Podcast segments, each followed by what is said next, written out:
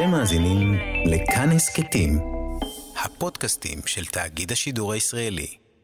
כאן, כאן תרבות. מעניין אותי מה קורה בתרבות. עכשיו, גם כן תרבות. כאן תרבות. גם כן תרבות. עם גואל פינטו. שלום שלום לכולכם, אנחנו כאן, אה, גם כן תרבות, מגזין התרבות של ישראל, איתכם בשבוע החמישי למלחמת שבעה באוקטובר, מנסים להשיג נחמה, להתאחד, להרגיש יחד בימים הקשים שעוטפים את כולנו. יותר מ-1,400 ישראלים, אזרחים וחיילים נרצחו, כ-240 נחטפו לעזה, ואלפים נפצעו, רבים מהם עדיין מאושפזים, חלקם במצב אנוש. היום בתוכנית נצח, רבות ורבים מבין הנרצחות והנרצחים ביום שבעה באוקטובר היו אנשי תרבות, חלמו לכתוב מילים וליצור צלילים, אבל החלומות נגדעו באלימות. עכשיו קבוצת מוסיקאים מחפשת אחר המחשבים, הקבצים, הסרטונים, ההודעות, הפתקים, כל מקום בו יכלו המתים ליצור את האומנות שלהם במטרה לגלות אותם לעולם. אחת מיוזמות הפרויקט, כמו גם אחותו של בניהו ביטון, שחלם לעשות מוסיקה ונרצח אחרי המסיבה ברעים יהיו איתנו.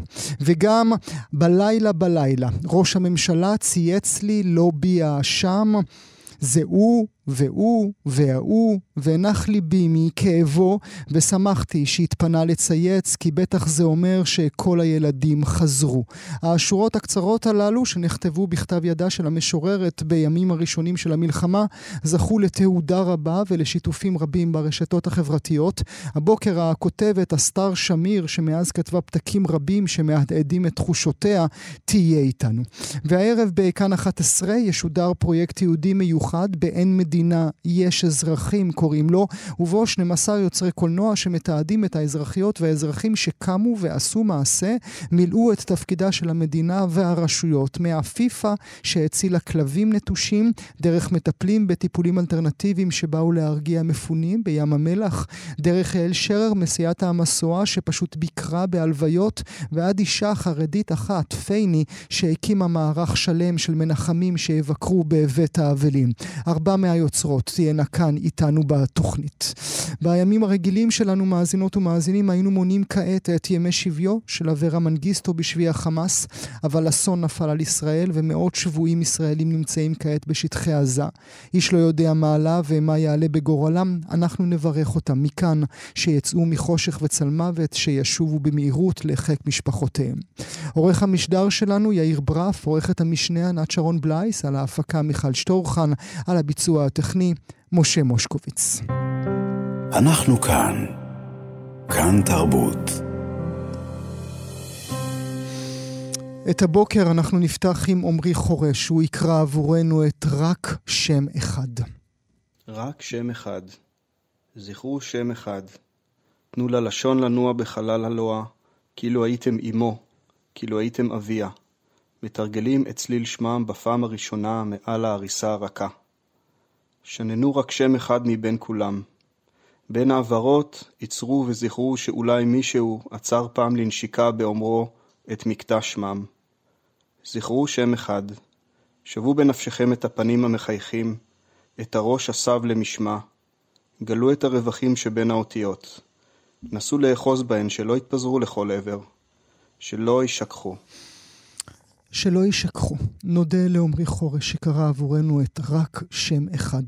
אנחנו כאן מאזינות ומאזינים בשבוע החמישי למלחמת שבעה באוקטובר. יותר מ-1,400 נשים וגברים, צעירות וצעירים, בוגרות ובוגרים נרצחו בטבח שביצעו מחבלי חמאס בישראל.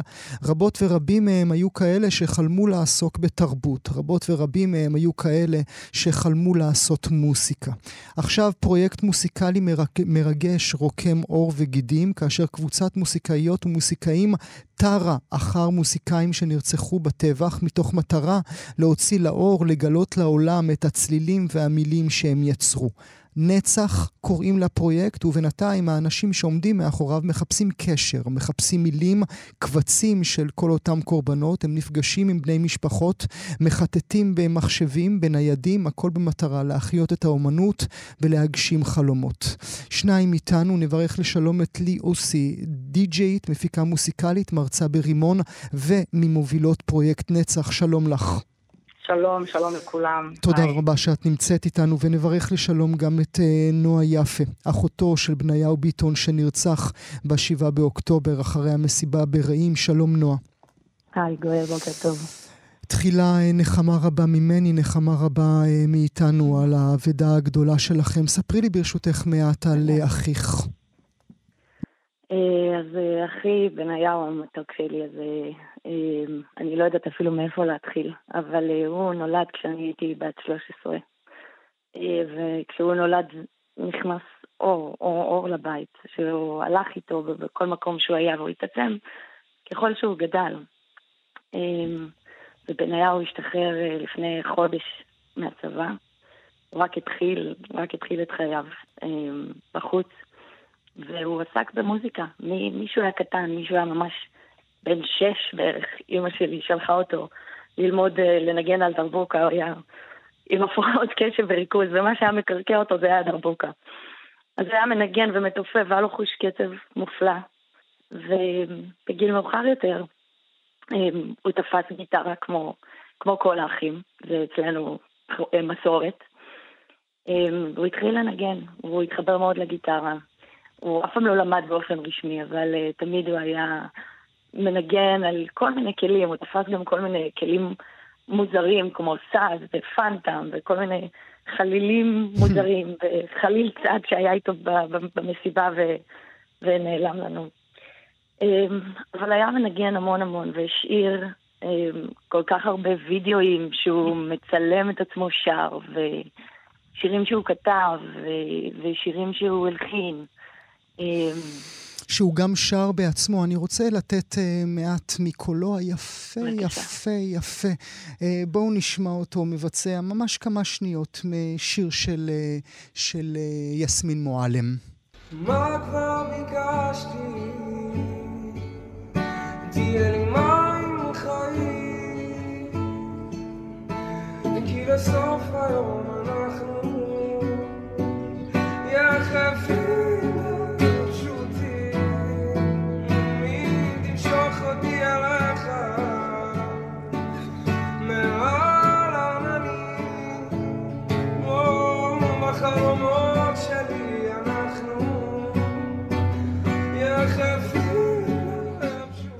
איזה קול יפה, איזה קול יפה, איזה קול יפה. הוא רצה, הוא רצה ללמוד מוסיקה? זה, זה היה הצעד הבא שלו? זה היה הצעד הבא שלו, הוא רצה ללמוד, הוא כבר התחיל אה, לפני חוד, חודש לפני שזה קרה, הוא ישב אצלי במרפסת והלך ברחבי תל אביב לכל מיני בתי ספר למוזיקה ונרשם והתחיל לברר. אה, וזה מה שהוא עשה, אבל הוא היה כל הזמן מנגן, אמ. כאילו אי אפשר היה לתפוס את בניהו שהוא לא עם ה... עם הפוזה הזאת של הגיטרה ביד אחת, וסיגריה בפה ובירה בדרך כלל ביד השנייה. Mm. אבל הוא תמיד היה עם גיטרה, הוא תמיד היה שר, הוא תמיד, השכנים תמיד היו אומרים, היינו שרים הרבה ביחד, היינו עושים ג'מים, תמיד, תמיד.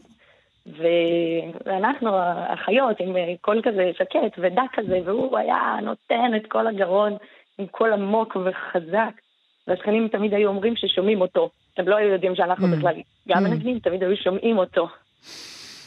את יכולה, את רוצה לספר לנו מה קרה איתו בשבעה באוקטובר?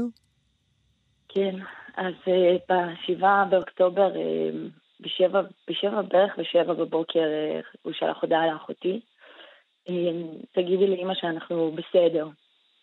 כי הוא היה במסיבה, נכון? הוא היה במסיבה. הוא היה במסיבה עם חברים, ו, וכנראה, ממה שהצלחנו לשחזר אחר כך, אמ, התחילו השיגורים והטילים, ואז הוא, הוא עלה לאוטו אה, עם חברים, והם בעצם ברחו מהמסיבה אה, כדי ללכת לה, להסתתר בבונקר, והם הגיעו אה, לקיבוץ בארי, ושם נרצחו. זאת אומרת, הוא לא נרצח במסיבה, הוא נרצח בבארי, כי לשם הם, כי לשם כן. הם הצליחו לברוח. כן, כן. לשם הצליחו לברוח, ודי בתחילת האירוע כנראה הם, הם כבר לא היו איתנו. את מצליחה לנשום? לפעמים, לפעמים. האמת שבזכות, אה, באחד המפגשים בהתחלה עם פרויקט נצח, אז יצאתי משם אחרי המפגש הראשון ואמרתי להם אה, שזו הפעם הראשונה שאני מרגישה שאני נושמת אחרי כל השבועות המטורפים האלו. כי מה, כי את בדרך להגשים את החלום של אח שלך? אמ, אני חושבת, כן, אני חושבת שכן. גם, גם, גם זה וגם החיבור הכי גדול שלי איתו היה, אמנם יש בינינו פער מאוד גדול בשנים, אבל הוא היה חבר מאוד מאוד טוב שלי. והחיבור שלנו דרך המוזיקה, זה מה שהיינו עושים כל כך הרבה ביחד. ועכשיו זה כל כך חסר לי, כי אין לי מי לעשות את זה, וזה לא כמו עם אף אחד אחר לנגן איתו. ועכשיו אני יושבת ואני עם האנשים המדהימים האלה של פרויקט נצח, עם המוזיקאים הגדולים האלה, ובעצם אנחנו יושבים ומקשיבים ביחד למוזיקה שלו, ואני מרגישה איזשהו יד כזאת, mm. כאילו הוא שולח לי יד. אנחנו גם שולחים לך יד, אה, נועה. אה, נשים נקודה ברשותך. אה, לי, אעבור אלייך ברשותך, לי אוסי, מפיקה מוסיקלית, מרצה ברימון ואחת ממובילות פרויקט נצח. מה הוציא אתכם לדרך? אני חושבת שממש יום, יומיים אחרי האירוע הנורא הזה, שפשוט לא נתפס שעברו כבר 30 יום, מרגיש כמו יום אחד שלא נגמר. אמ, ובאמת ישר ההתאגדות הזו הייתה נורא טבעית ונכונה לנו. אה, אנחנו למעשה התאגדנו חמישה. חברים, כולם מהתעשייה, כולם מוזיקאים, כולם גם מכירים. אה, לכולנו... Mm. אתם כולכם איבדתם אנשים. לגמרי, לגמרי, לגמרי. אה, אנחנו במקום מסוים עושים את זה גם בשבילם וגם בשביל כל אותם נרצחים שבאו לחגוג, שבאו לחגוג את החיים וחייהם נגדעו.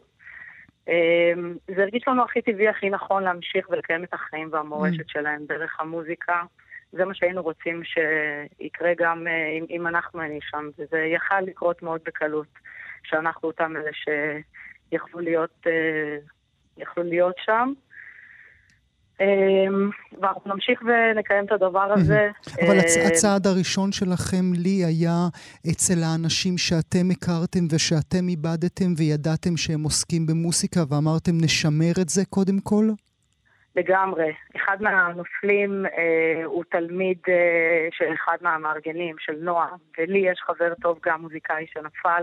התחיל מתוך משהו כזה, ו... אה, לבסוף הבנו שאנחנו רוצים ממש אה, אה, לגעת בכולם. כלומר, כל אומן מוזיקאי שיצירתו נגדעה, שלא יצא לעולם, אנחנו מחפשים, כמו שהתחלת והצגת את זה יפה מאוד, אנחנו ממש תרים אחר הטקסטים, הכוננים, mm. כל דבר שיוכל לעזור לנו להנציח אותם ולהלחין את הדברים mm. האלה ולגבש את ההפקות האלו.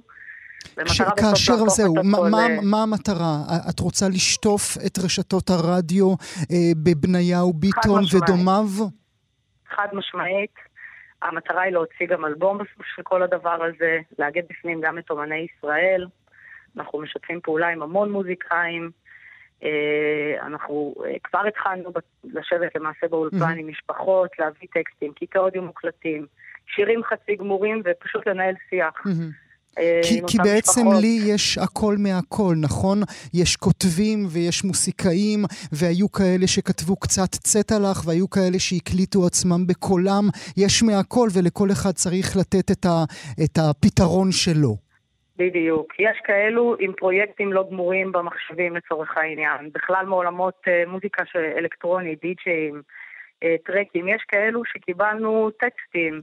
יש כאלו שקיבלנו קרצי אודיו של הקלטות, אפילו כאלה, אה, אתה יודע, דברים מאוד גולמיים בוואטסאפ כזה. אה, אנחנו נעבוד עם כל דבר שנקבל, וכמובן בשיתוף פעולה אה, עם המשפחות. אנחנו רוצים, אם זה ליצור שיתוף פעולה עם מוזיקאים שהמנוח העריץ, אם זה להקליט כלי נגינה חדשים על ההפקה קיימת, לסיים את ההפקה, את המיקס, את המאסטר, הכל. Mm-hmm.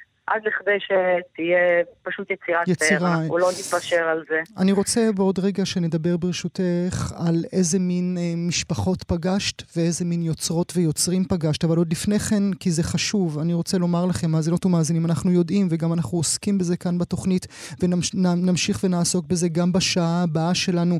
החברה האזרחית התגייסה כולה. לעזור, כל אחד עשה מה שהוא רק יכול. יש שתרמו, יש שתפרו, יש שעדרו, יש שכתפו, יש שבישלו, יש שארזו, יש ששינעו, כולם עשו הכל. עכשיו, בפרויקט הזה, פרויקט הנצח, צריך גם תרומות שלכם, כי כל האנשים האלה נכנסים לסטודיו, נכנסים לחדרי הקלטות, מושכים דברים, יש אנשים שעובדים, הם צריכים את העזרה שלכם.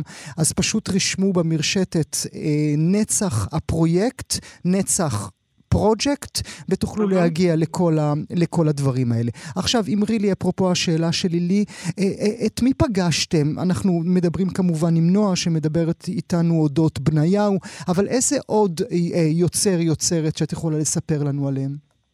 בינתיים עוד לא פגשנו עוד המון משפחות, גם חשוב לומר שרק עכשיו הרבה מהם סיימו שיבות ואבל כבד בכלל. לקחנו פה פרויקט שדורש המון המון רגישות ביחס הזה, ולהרבה זה עדיין עוד טיפה טרי. עדיין, עם זאת, יש אה, למשפחות אה, צורך כמובן ורצון ענק, אה, הם פשוט מודים לנו על הפרויקט הזה ולוקחים חלק, ולכולם מאוד חשוב לקחת חלק. אנחנו כן בינתיים קיבלנו טקסטים של בחורה בשם מור גבאי. יש את קידו, מי שמכיר, הוא ניגן גם במסיבה. אה, שאנחנו גם בקשר עם השותף המוזיקלי שלו, אה, שגם הוא אה, עדיין אמר, זה, זה עוד טיפה, זה עדיין עוד טיפה טרי כדי לשבת באולפן, אבל כולם מגויסים ושולחים לנו בינתיים חומרים. אנחנו כרגע באיזשהו שלב של איסוף כל החומרים, וכמובן גם ההירתמות כאן של נועה מדהימה, ש... איתנו באולפן וכבר באמת התחלנו איזשהו תהליך אה, עמוק. אה, זה באמת אה, לגעת ברבדי הנשמה של כל אחד ואחד אה, מהם. אה, ו- ואנחנו בינתיים על זה, אנחנו, אני גם פה פונה ורוצה לפנות לכל מי שיש מידע mm-hmm. אה, על אומנים שנרצחו לאורך המלחמה, לאו דווקא רק בתוך המסיבה. אה, מי המוזיקאים שנרצחו במלחמה הזו, שמות, טלפונים, מחשבים, אנשי קשר, כל דבר שיכול לעזור לנו להגיע לאומנות שלהם. אנחנו רוצים את זה, אנחנו רוצים להנציח את כולם. אמ, פרויקט אה, חשוב מאוד, כמו... פרויקט כן. חשוב מאוד. אני רוצה לחזור אלייך, אה, נועה. אה, איזה, איזה אומן בניהו אהב? מהי ההופעה האחרונה שהוא הלך אליה? אה, אז ההופעה האחרונה, כנראה הוא הלך לעוד הרבה הופעות, אבל אה, אני אספר לך על ההופעה האחרונה שאני זוכרת שהלכנו. אה, זה היה לא מזמן, ואני מקווה שלא יתבעו אותי מוזיקאים אחרי הסיפור הזה, אבל אני מקווה שזה יהיה בסדר. אז היינו הולכים, האמת, להמון המון הופעות, אני מתביישת להגיד כמה הופעות של אמיר דדון, שהיינו בו נורא נורא אהב אותו, וביחד, כמעט כל שיר שיצא שלו היינו מנגנים. מיד. וההופעה האחרונה שהיינו של אמיר דדון היה עם אה, אה, תזמורת שהצטרפה אליו בברבי בתל אביב. אה, תמיד היינו מגיעים להופעות, לא משנה מתי היינו מגיעים, היינו מגיעים לראשון, ממש מתחת לאף של הזמר, להתחבר איתו, להיות שם והכי במוזיקה שלו. וההופעה האחרונה שהיינו, זה היה בעצם, זה בעצם לא בהופעה האחרונה, זה מסורת, אבל בכל פעם שהייתה נגמרת ההופעה, כזה אחרי שהדרן מסתיים, הייתה את המסורת הקבועה שאנחנו, אה, אני מסתכלת על בניהו, נגמר ההופעה, ובניהו עם כל הגודל שלו היה בחור חסון כזה. היה קופץ מעל הבמה, הולך ולוקח מפרט אחד. למזל. זה היה מפרט למזל שהיינו אחר כך מנגנים איתו את הטעם שירים של אותו זמן. אוי, זה פנטסטי. וזהו, יש לנו איזה סדרת מפריטים כזאת, אם המוזיקאים רוצים שאני אחזיר להם, אז הם מוזמנים לפנות אליי. והחלום שלו היה גם ליצור יחד עם אמיר? האמת שכן, כן. כאילו, אני אפילו, אני, אני מתחילה לבכות רק כשאני חושבת על זה, כי בשבעה, אז גם שולי רן למשל פרסם סרטון שהוא שר בניהו עם הבת שלו. הוא הגיע אליהם באיזה ערב והם ניגנו. ו... והוא העלה את הסרטון הזה והיה לזה צפיות, וכל הזמן חשבתי שאם הוא היה בחיים והוא היה רואה את זה, הוא היה כל כך מתרגש ושמח מזה. או אם הוא היה חושב שאמיר דדון ישיר שיר ביחד איתו, יעשה סימפול לשיר איתו, זה היה מרגש, מרגש אותו ברמות, אז, אה, אז כן, מאוד. כמה עצב גדול, כמה עצב גדול. טוב, אה, לזכרו של בניהו ביטון אנחנו נשמע עכשיו את אור גדול, אור גדול של אמיר דדון. אני רוצה להודות אה, לכם, לי אוסי, נצח, נצ, נצח אה, פרויקט, תיכנסו למרשתת, חפשו את זה, ולך אה, נועה יפה, אה, אהבה מאיתנו והרבה הרבה נחמה. תודה רבה. תודה רבה. אנחנו כאן בשבוע החמישי למלחמת שבעה באוקטובר, בית לאומנות ישראלית שבמכללה האקדמית תל אביב-יפו עושה מעשה אומנותי חשוב, כאשר הוא מעלה באתר האינטרנט שלו פרויקט מלחמה מיוחד בעריכת צאלה קוטלר הדרי, שבו אומנים וכותבים כותבים את המצב, ככה גם קוראים לפרויקט כולו. ככה למשל יקטרינה סוסנסקי ממוזיאון ישראל כותבת על עבודת הוידאו של האומנית תמר ניסים שהוצגה בגלריה בארי. האומן והמרצה יונתן הירשפלד יוצא בעקבות דרידה, שאמר להתאבל משמעו לפנות אל המת, וגם אסופה יפה יפה של שירים ודימויים. בין העושר התרבותי הרב גם מאמר מעניין שכתב האומן והעוצר עוז זלוף, ובו הוא שואל, בוחן את מקומו ואת תפקידו של מוסד האומנות בעת משבר. זה לא סוד עבורכם מאזינות ומאזינים, בוודאי אלה הקבועים, אנחנו בתוכנית לא רובים נחת מהביצועים של מוסדות האומנות בעיתות משבר. הם לא באמת שימשו עוגן תרבותי במחאות הרבות ששטפו את הארץ בעשור האחרון. הם לא שימשו עוגן בקורונה, הם גם לא משמשים קר בשבועות הקשים שכולנו חווים מאז שבעה באוקטובר. אז איך מוסד האומנות צריך להיראות מכאן והלאה? נברך לשלום את האומן והעוצר עוז זלוף. שלום לך. שלום גואל. מה הניע אותך לכתוב את המאמר הזה? מה היה הרגע שבו הבנת שאלה המילים שאתה צריך להניח על הדף? אנחנו אנשים שעוסקים בתחום, אני מתעסק בתחום של אומנות מבוססת קהילה.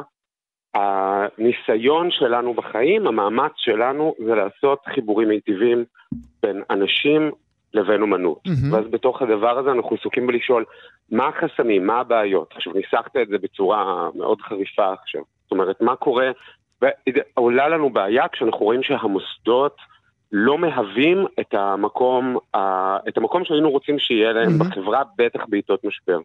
ואז, אתה יודע, אני פועל עכשיו ואני עושה את החממה לאומנות מקום במוזיאוני חיפה. ואנחנו מקימים מוסד שהמטרה שלו זה לחבר בין אומנות וקהילות, ובתוכו אומנים מתייחסים לקהילות העיר חיפה כמו סטודיו, ופועלים יחד איתם ביצירה של יצירות אומנות. ובעיקר משמשים, ובעיקר משמשים כעוגן עבור הקהילה, כי בעצם אנחנו כל הזמן חוזרים בדיוק. לאותה שאלה בסיסית, עוז, נכון?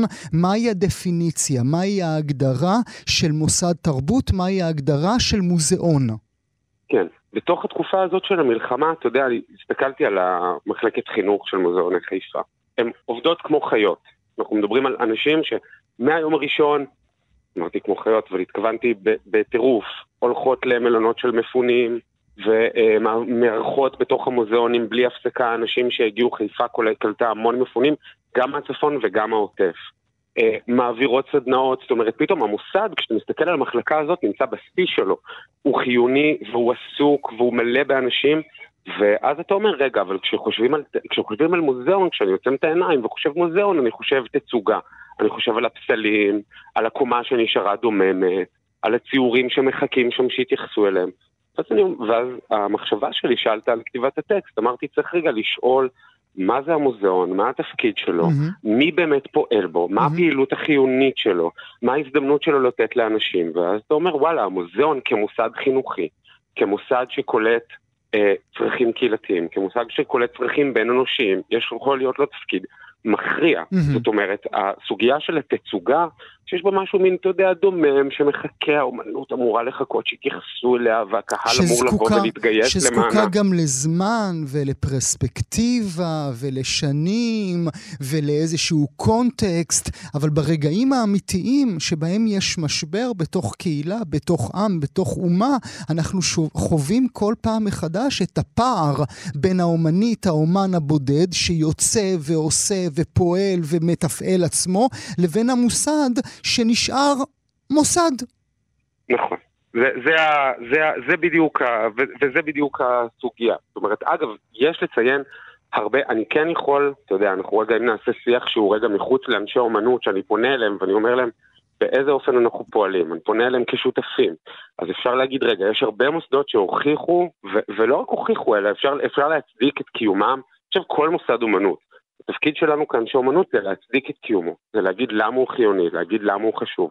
אבל מעבר לזה, כן, המטרה שלנו גם בהקשר הזה, כשאני כותב טקסט כזה, זה לעשות רגע איזה חשיבה ולשאול כיצד המוסד יכול לממש יותר את האפקט החברתי שלו, כיצד הוא יכול לממש את האפקט הציבורי שלו בצורה מיטיבה.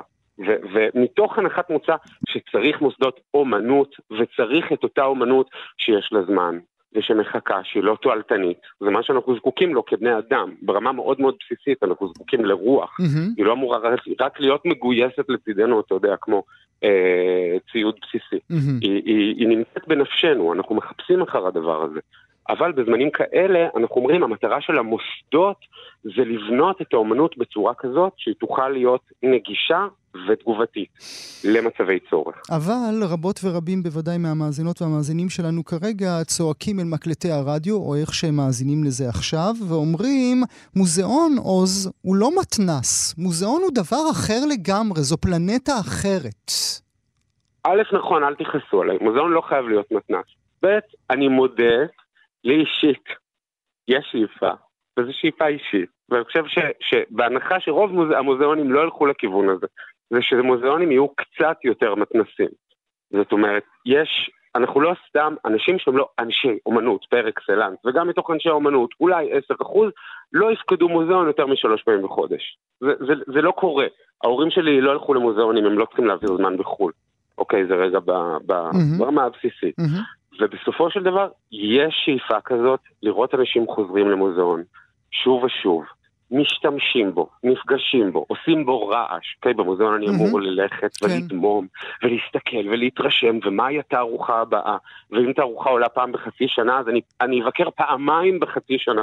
לא יהיו לי המון סיבות לדבר הזה. ואני חושב שאנשי המוסדות צריכים לשאול את עצמם, איך אנשים נכנסים לפה, חיים פה וחווים פה חוויה mm-hmm. של גילוי עצמי מחודש, כמו שקורה במוסד תרבות, אבל באופן שהוא תכוף יותר, בשימושיות גבוהה יותר. אבל... אני חושב שגם זה קורה, אני חושב שמחלקות חינוך במוסדות אומנות, אני, ו, וכבר מזמן לא, לא, הדבר הזה צריך, ישנן. בוודאי צריך, ואני יחד איתך, צר, צריך לשים uh, כוכבית ולומר, המוזיאונים עושים דברים. לטעמי, הם לא עושים מספיק, וצריך עוד mm. יותר, אפרופו השאלה ששאלתי קודם, אמנם מוזיאון הוא לא מתנס, אבל הוא בהחלט יכול להיות, אה, נגיד, מין מודל בית אריאלי שכזה. להפוך את המקום העבש, השקט, מלא הספרים, למקום לחגיגה של תרבות. תרבות, לחגיגה של מפגשים. אתה יודע, גם אני חושב על זה ש, שבמידה מסוימת, אם יש משהו חיובי בעקבות משבר הקורונה, שאני חושב שקרה בייחוד בשדה התרבות, זה שהמשבר כבר עשה את העבודה בשבילנו. אני חושב שהקורונה בצורה מאוד ברורה הבהירה לאנשים שתרבות שווה איכות חיים. אנשים שהייתה להם זיקה וקרבה למוסדות תרבות, לשימוש בפעילות אומנותית, הייתה להם איכות חיים גבוהה יותר. האדם עצמו, האנשים בשטח, חוו את זה, כבר בנו את ההיגיון הזה. זה ממש הרמה להנחתה.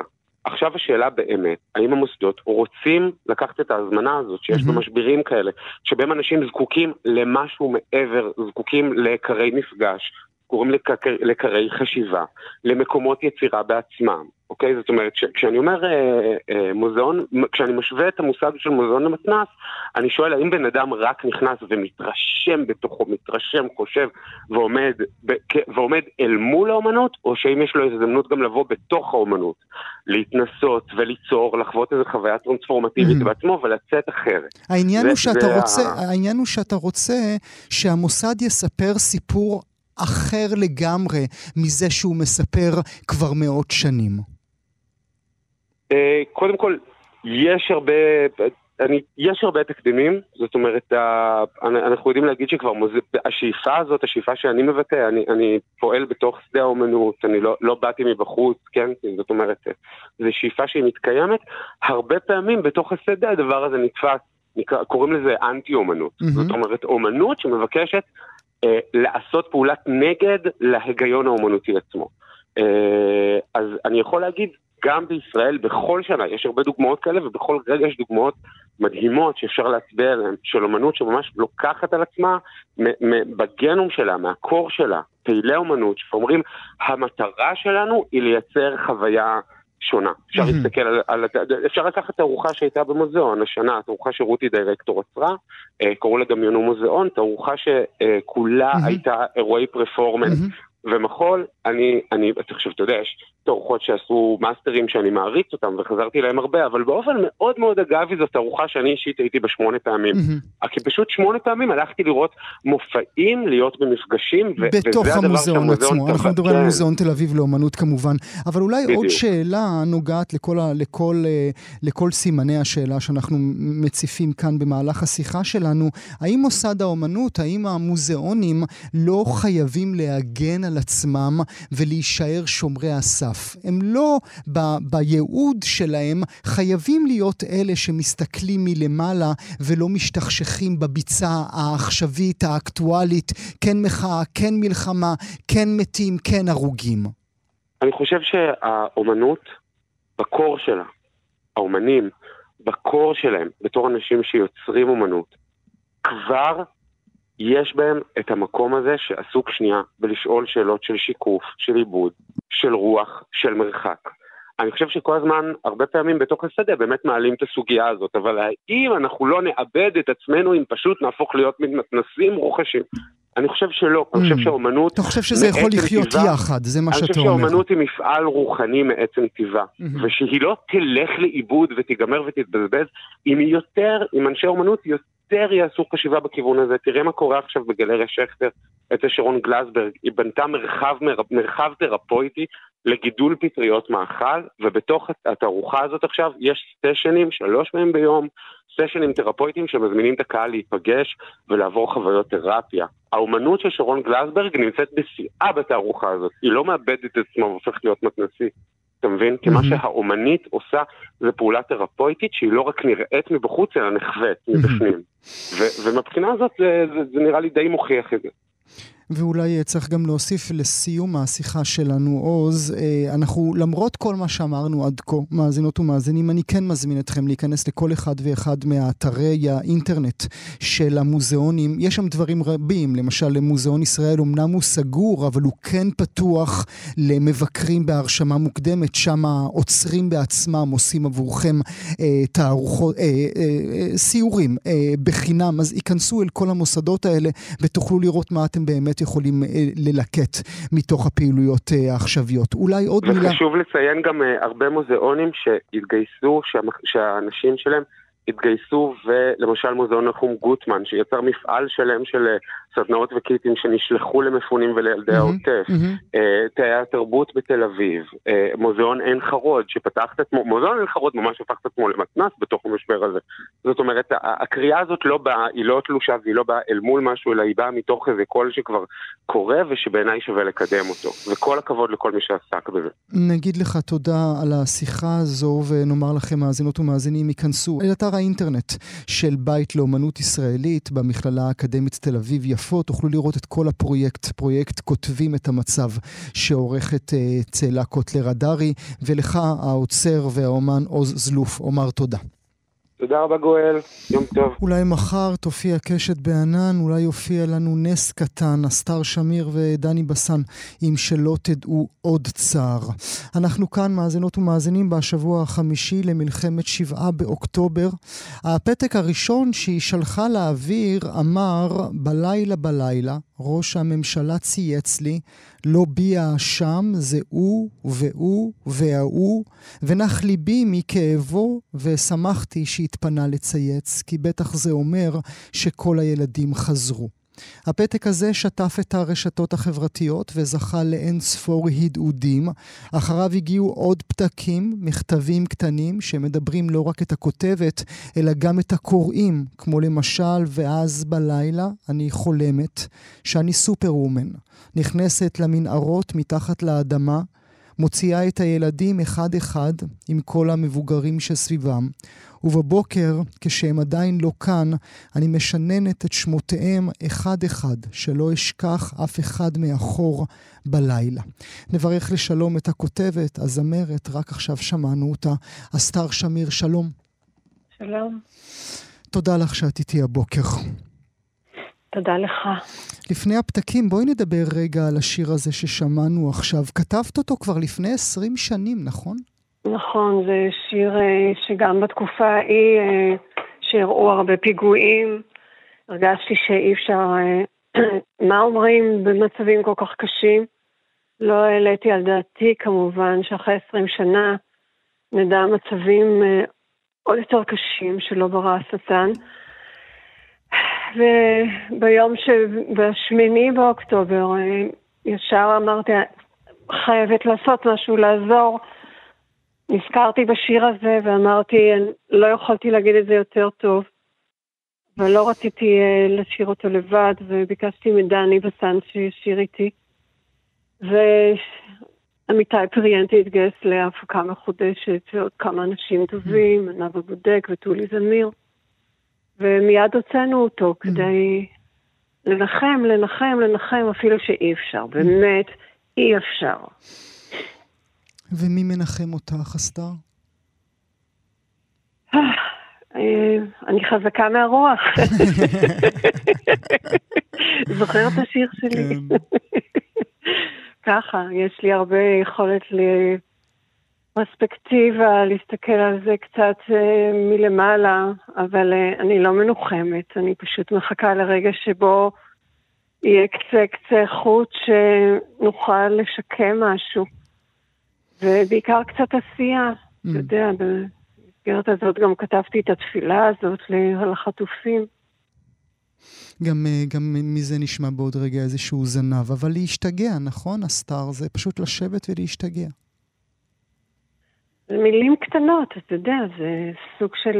זה, אתה יודע, כשכתבתי בזמנו את המקום הכי נמוך בתל אביב, אז כל פעם אמרתי, את יודעת, יש יותר נמוך. את יודעת, יש יותר נמוך, והייתי במקומות הרבה יותר נמוכים, ויום אחד חשבתי שאני די נמוך. ועכשיו זה פרץ איזה עולם שלם של שאול שאתה לא יכול אפילו...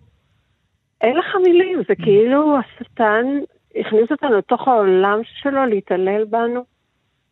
אבל אני אומרת, אתה יודע, אני הרי מציירת כבר שלוש שנים, ואני אומרת, הרבה פעמים אני רוצה להעיר איזה נקודה בציור, ולא מצליחה, ואז אני מבינה שצריך לעשות יותר כהה, יותר שחור מסביב, ואז האור יוצא החוצה. אני מנסה איכשהו להבין את המטאפורה הזאת גם לחיים. אני לא רואה עדיין את האור, אבל אולי באחווה שלנו, אולי ב... לא יודעת, אולי בבנייה מחדש, אולי ש... בפרופורציות. ש... שאת מאמינה שהיא תבוא, הבנייה המחודשת? אני רוצה להאמין, אני לא, כרגע לא מאמינה בכלום, זה סוג של הישרדות כזאת. כמו כולנו, נושמים שטוח. את יודעת לומר אה, מדוע הפתקים שלך אה, זוכים אה, להדהודים רבים כל כך? תראה, כשאני כותבת אותם אני בוכה. ויש לי עוד פתקים, ואם אני לא בוכה וזה לא עושה לי משהו, אני לא שולחת אותם.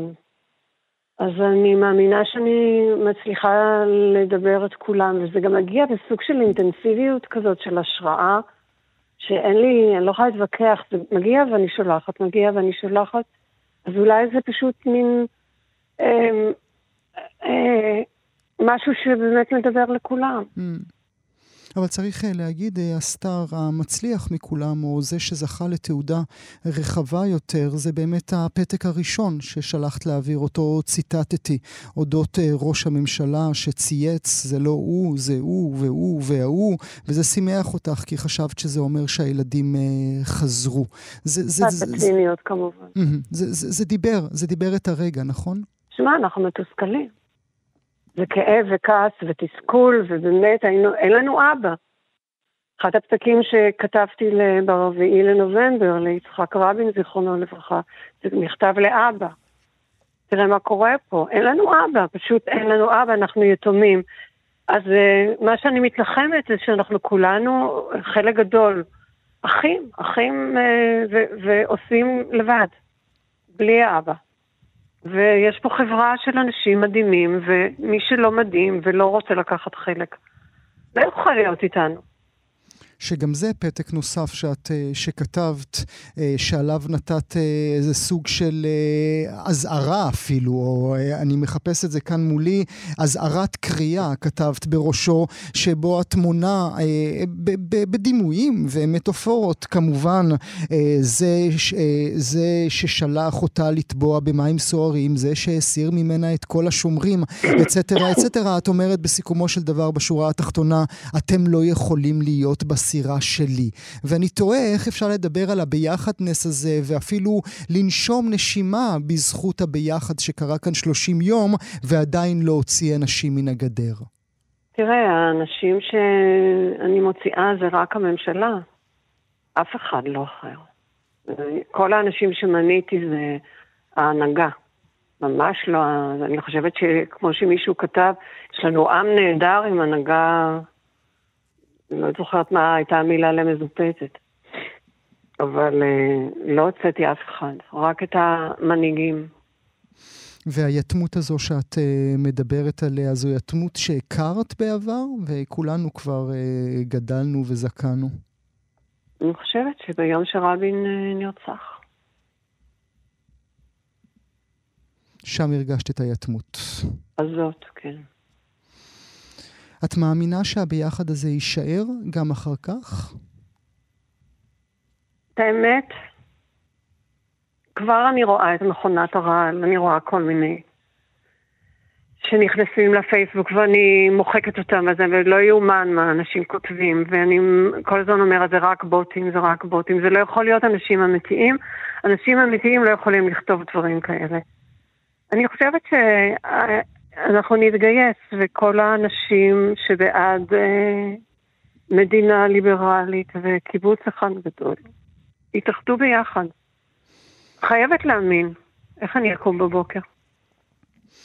במשך אה, שנים, שנים שנים עסקת, אה, אסתר, בטיפול, בטיפול באמצעות הכל, וכשאת מתבוננת בכל, אה, בכל כמובן המשפחות ש, ש, שהמוות נגע בהם, וגם המשפחות הרבות שהפכו עקורים וחסרי בית, את חושבת ש, שהם יוכלו להירפא, שאנחנו כאומה נוכל להירפא? אני מאמינה שאם המילה רפואה היא גדולה, אני חושבת שנלמד לחיות עם זה. זה ייקח לנו המון שנים. אנשים שחוו אה, אובדן, זה, ייקח המון זמן, אבל זה כמו לשים את התיק מתחת לבית השחי או על הלב ולהמשיך ללכת. אין ברירה, אתה יודע, אנחנו, מי שממשיך לחיות, הוא ייאלץ למצוא דרך בזחילה, ולא יודעת באיזה דרך, להרים את הראש. מה זה חזרה הביתה הזה שאנחנו שומעים עכשיו? זו תפילה שכתבתי על המנגינה של חזר, הליכה לקיסריה. זה אחד השירים הכי יפים, אחת התפילות הכי יפות שיש במוזיקה הישראלית. וכשהופעתי אה, בקבלת שבת לחטופים, ראיתי שאני רוצה לשיר איתם משהו, איזושהי תפילה. והלכתי וכתבתי את זה. ושאלתי את המנגינה הזאת. הקלטתי את זה עכשיו. אלי אלי, ישובו בנים לגבולם. אסתר אה, שמיר. כולם, כולם, כולם, כולם. אני מודה לך על השיחה הזו הבוקר, תודה שהיית איתי. תודה רבה לך.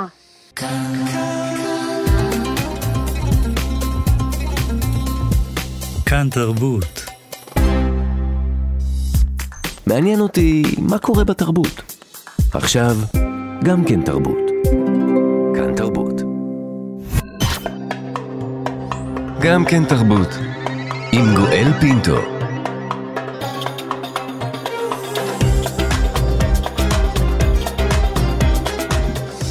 שלום, שלום לכולכם, חזרתם אלינו, אנחנו כאן, גם כן תרבות, בשבוע החמישי למלחמת שבעה באוקטובר. במהלך השעה הקרובה, כמו שכבר הבטחנו, פרויקט תיעודי מיוחד של כאן 11, באין מדינה יש אזרחים, קוראים לו. ארבע מהיוצרות שתיעדו אזרחיות מתנדבות, תהיינה איתנו לשיחה ארוכה ומרחיבת לב. אנחנו כמובן מאזינות ומאזינים עם עיניים ואוזניים אל כיוון חדר החדשות. אם יהיו דיווחים חדשותיים או אם יהיו התראות ואזעקות, אנחנו נעדכן אתכם מיד.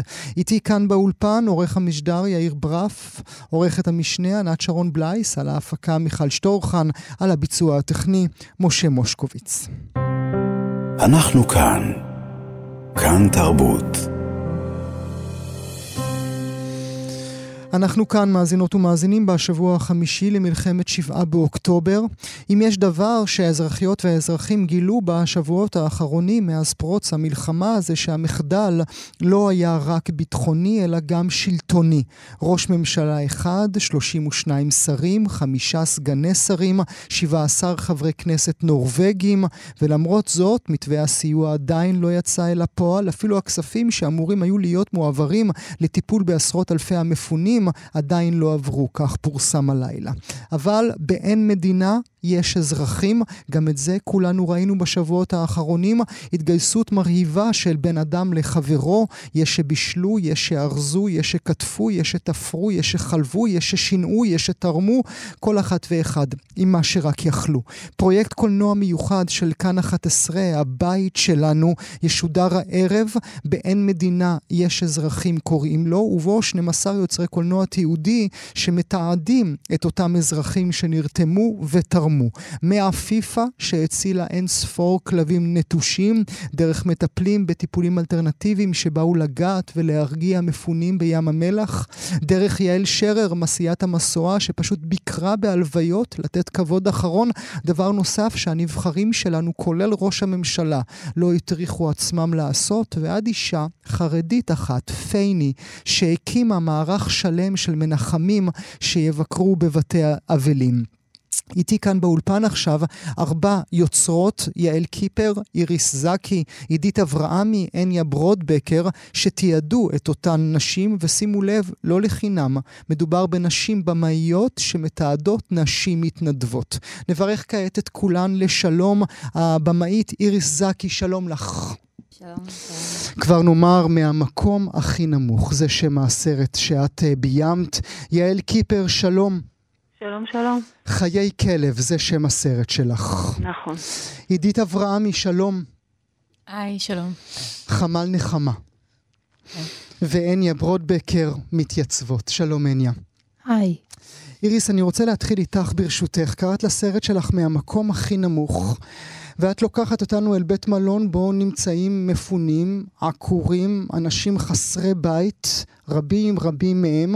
את לוקחת אותנו אל חדר הטיפולים, אל אנשים שנוגעים בהם, ואני צופה בסרט שלך, בוכה, בוכה, כמה בוכה, ואני אומר לעצמי, איך היא ביימה את זה כשדמעות שוטפות לה את העיניים לאורך כל הצילומים? אז קודם כל, אה, תודה, מבחינתי זו מחמאה גדולה לשמוע שצופים בוכים.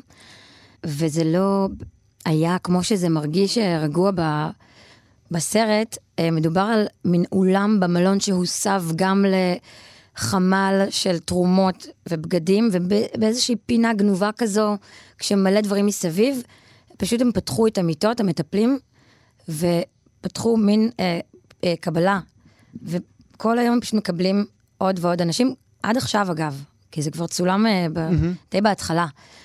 אנחנו אמ, מדברים על טיפולי גוף, על רייקי ועל סינית, כל הדברים האלה אה, ש...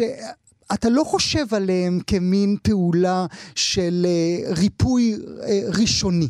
נכון, אבל אני חושבת שדווקא בגלל זה, וזו הגאונות, וזה מה שבאמת ממיס את הלב, שיש דברים שהמילים לא יכולות לעזור. Mm-hmm, mm-hmm. יש אנשים שקשה להם לדבר, הרבה גברים אה, מצ'ואיסטים, שהכול בסדר על פניו, אבל ברגע שפתאום יד נוגעת mm-hmm. ולוחצת על הכתפיים, משתחרר משהו, הוא משתחרר עוד דמעות.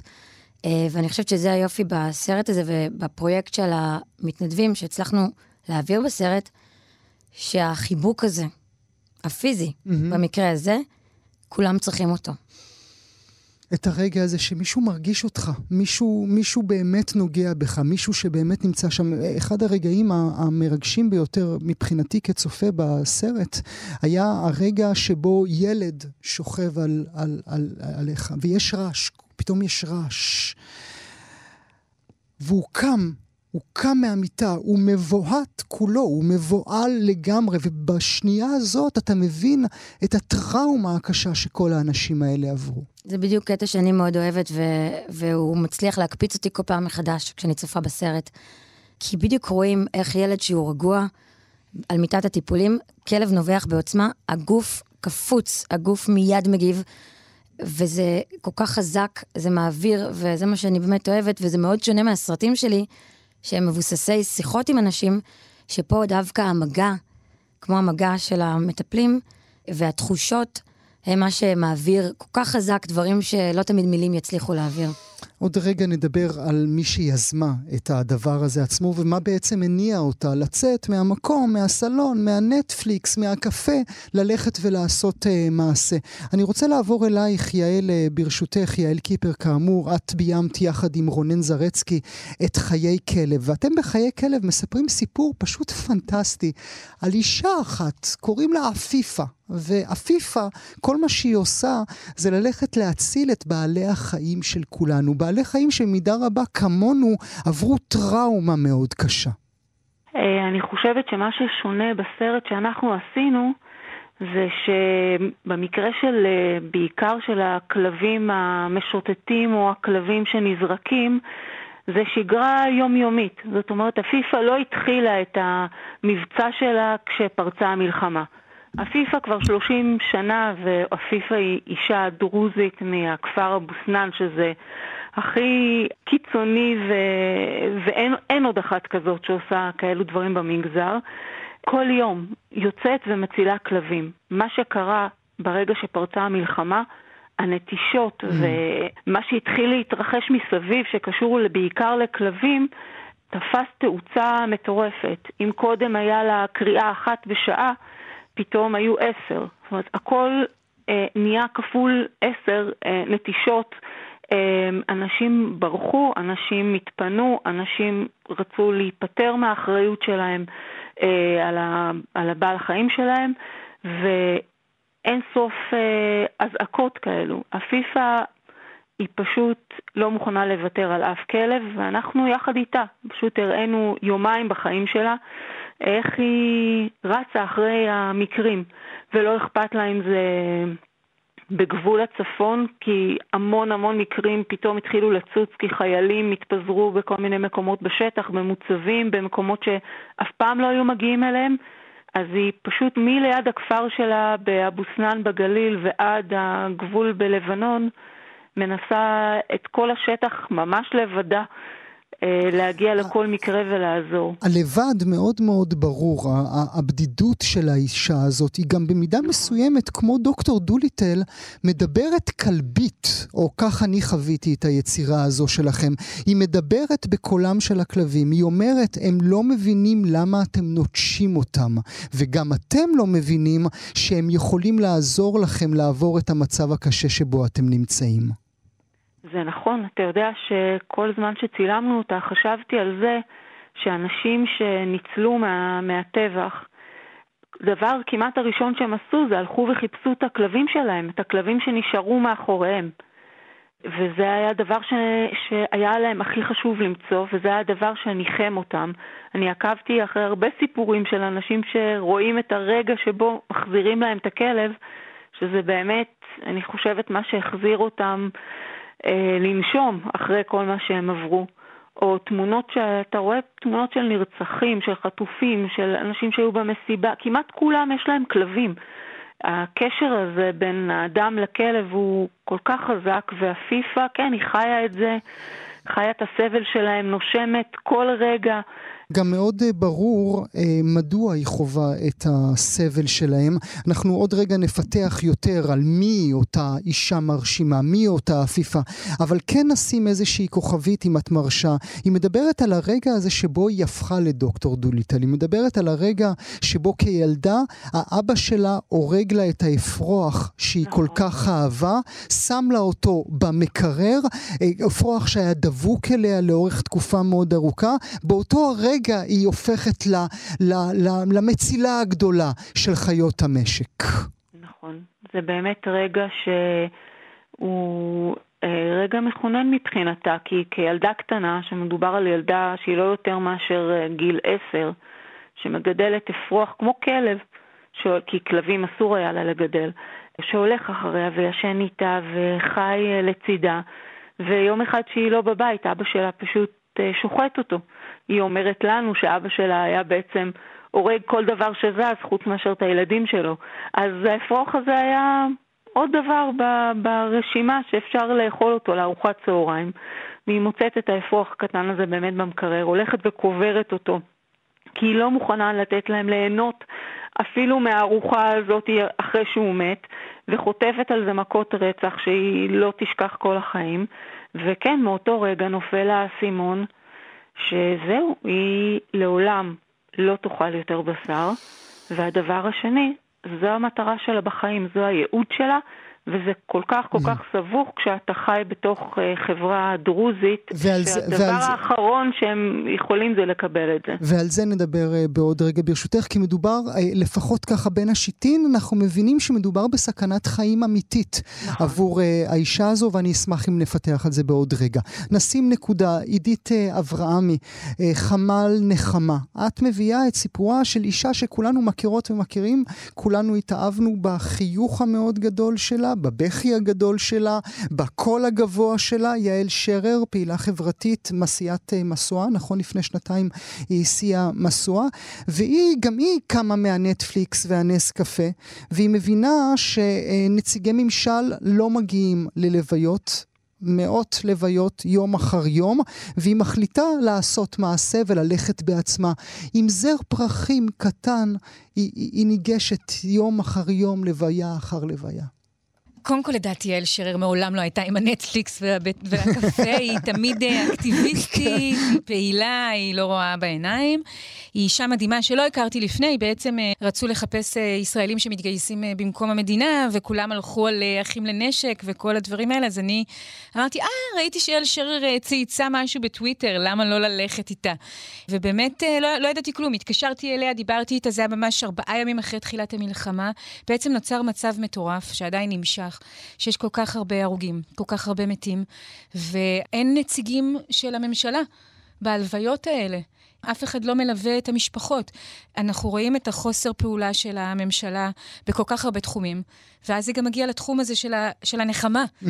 של האבל, ואני חושבת שיעל אה, לקחה את המקום הציבורי שלה, באמת, כמו שאמרת, שמכירים אותה, היא אה, אה, בתור מדליקת משואה, היא פשוט הקימה חמ"ל, עשתה טבלת אקסל, התחילה לפנות יחד עם חברה טובה שלה למדליקי משואות mm-hmm. בעבר. קודם כל אלה של בני המחזור כן. שלה, ואחר כך לאחרים. בדיוק, והתחילה להתקשר מטלפון לטלפון, ו- ובעצמה מלווה, וכשאני דיברתי איתה בארבעה ימים אחרי, אמרתי, אני פשוט באה איתך. לא ידענו מה יהיה, היא אומרת לי, אני עוד לא יודעת איזה הלוויות יש, כי בעצם זה מאוד מורכב, אתה מקבל את, ה, את ההלוויות רק כמה שעות לפני, והלכתי איתה ליום אה, באמת של אה, דוקומנטרי, אמיתי. זאת אומרת, לא ידענו לאן אנחנו הולכים. אני עם הצלם אבנר שחף והמקליט טולי חן, ויצאנו למסע ביום הזה שפירק את כולנו. Mm-hmm. ומצד שני, איזו אישה חזקה היא, ואיך היא הולכת, ו... אה, ועוברת מהלוויה להלוויה, וזה מבחינתי גם אה, אה, הזדמנות בתוך הסרט הקצר הזה לספר סיפור על אנשים שנהרגו. Mm-hmm. יש כל כך הרבה מתים וכל כך הרבה סיפורים, ובמקרה שלנו... אנשים לה... רבים שלא נכיר את שמם מעולם בגלל הכמות הכל כך גדולה. אי אפשר למנות 1,400 שמות.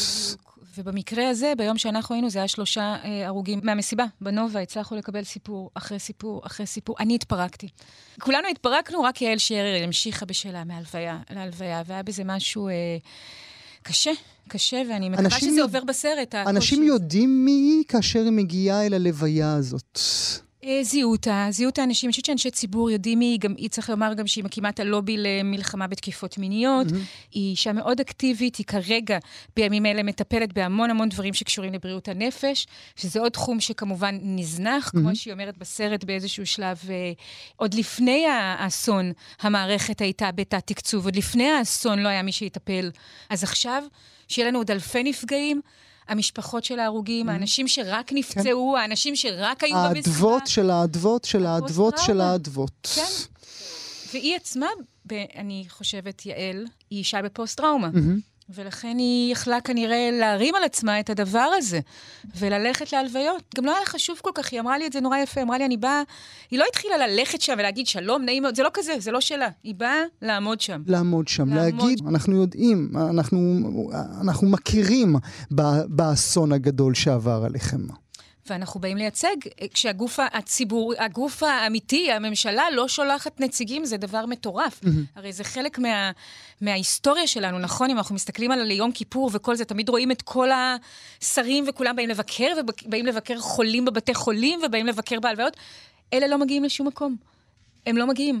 אז אני הרגשתי שיש משהו מאוד נכון גם להגיד את זה, אתה יודע. ואם אה, אנחנו מדברים על לוויות עם יעל, אז במקרה שלך, הניה ברודבקר, במתייצבות, את מביאה לנו סיפור של נשים חרדיות. מי שבמרכז עומדת היא פייני סוכניק, שמארגנת... מבקרים לשבעה. מה הרבים של שבעה? מישהו יודע? שבעות? שבעות? משהו, מארגנת כיבוד. מה האישה הזו עושה בעצם? למעשה, מה שחמ"ל חרדיות, בתוך החמ"ל החרדי הגדול של כיכר השבת, אני צילמתי את uh, החמ"ל של פייני סוכניק, שזה חמ"ל של נשים חרדיות שפשוט מרכז רשימה של כל משפחות הנפגעים. רשימה שאין אפשרות, זאת המדינה לא סיפקו להם גם לא, כזה. גם את זה לא.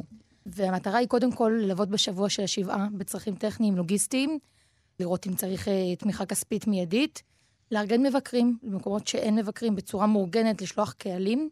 הן מרכזות קבוצות וואטסאפ של אלפי מתנדבים חרדיים, שפשוט מקפיצים אותם לכל קריאה. מתנדבים ומתנדבות כמובן, אה, לנחם, להביא ציוד, ועכשיו כשטיפה ירד הגל הראשוני של השבעות, הן מתמקדות בפרויקט של ליווי המשפחות להמשך, ולראות איזה משפחות צריכות תמיכה. ממש פרויקט אה, מטורף. את אישה חרדית בעצמך, אז אך טבעי שתפני את המצלמה שלך אל העולם. אבל האם היה גם איזשהו פן אקטיביסטי מצידך להגיד, הנה תראו, גם הקהילה שלי לקחה חלק באותה חברה אזרחית אה, שפעלה בחודש האחרון? אני חושבת שתמיד בעיתות משבר, או כשעושים דוקו על אירועים ישראליים, תמיד שולחים אנשים לסקר כל מיני גוונים בחברה הישראלית. אני לא זוכרת, לדוגמה, ש... לא שאני... בקורונה, לדוגמה, שמישהו סיקר את הציבור החרדי מבפנים. זה תמיד היה מבחוץ. Mm-hmm. ואני חושבת שאם הייתה בקורונה במאית חרדית שמצלמת בתוך כל הפרויקטים של יומני הקורונה משהו שקורה מבפנים, אולי הייתה תמונה טיפה שונה על מה שקורה. Mm-hmm. ולכן בהחלט ברור שאני מרגישה שחשוב מאוד שאת הסיפור החרדי לא יספרו כתבי טלוויזיה מבחוץ, אלא תספר מישהי מבפנים, במאית מבפנים.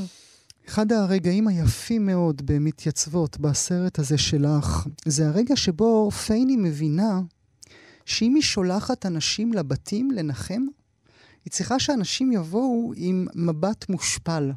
היא מבינה שהיא צריכה בשעה תשע בערב לעשות פגישת זום עם פסיכולוג, שיגיד לאותם מבקרות ומבקרים, אל תבואו עכשיו רבנים גדולים. ת, תבואו, תורידו את הראש, ת, תשבו, אה, אתם לא יודעים הכל. תגידי משהו על זה. אני חושבת שמה שיפה אולי בפרויקט הזה, זה שהוא מפנה חרדים להתנדב, מפנה רצון באמת שמגיע מלמטה. זה לא הנהגה החרדית, לא הרבנית ולא הפוליטית, שיזמה את כל החמ"ל הזה, שהוא כולל עוד תחומים, אבל גם התחום של האבלים. וזה מגיע מאנשים מלמטה שפשוט מרגישים צורך לעשות משהו. היא, בתור אחראית על הפרויקט הזה, מרגישה אחריות שאנשים יבואו ו...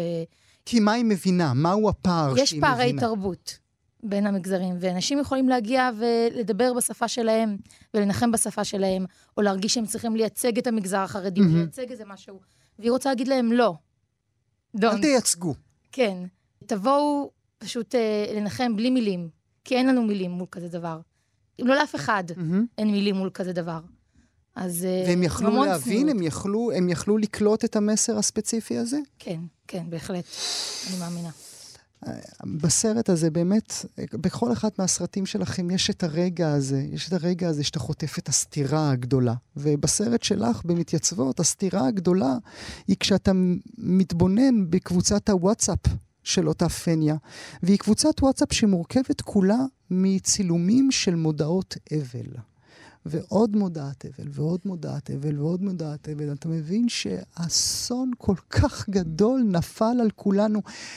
דיברנו, אנחנו כל הזמן מדברים בין העם, בין החברה האזרחית, לבין השולטים בנו.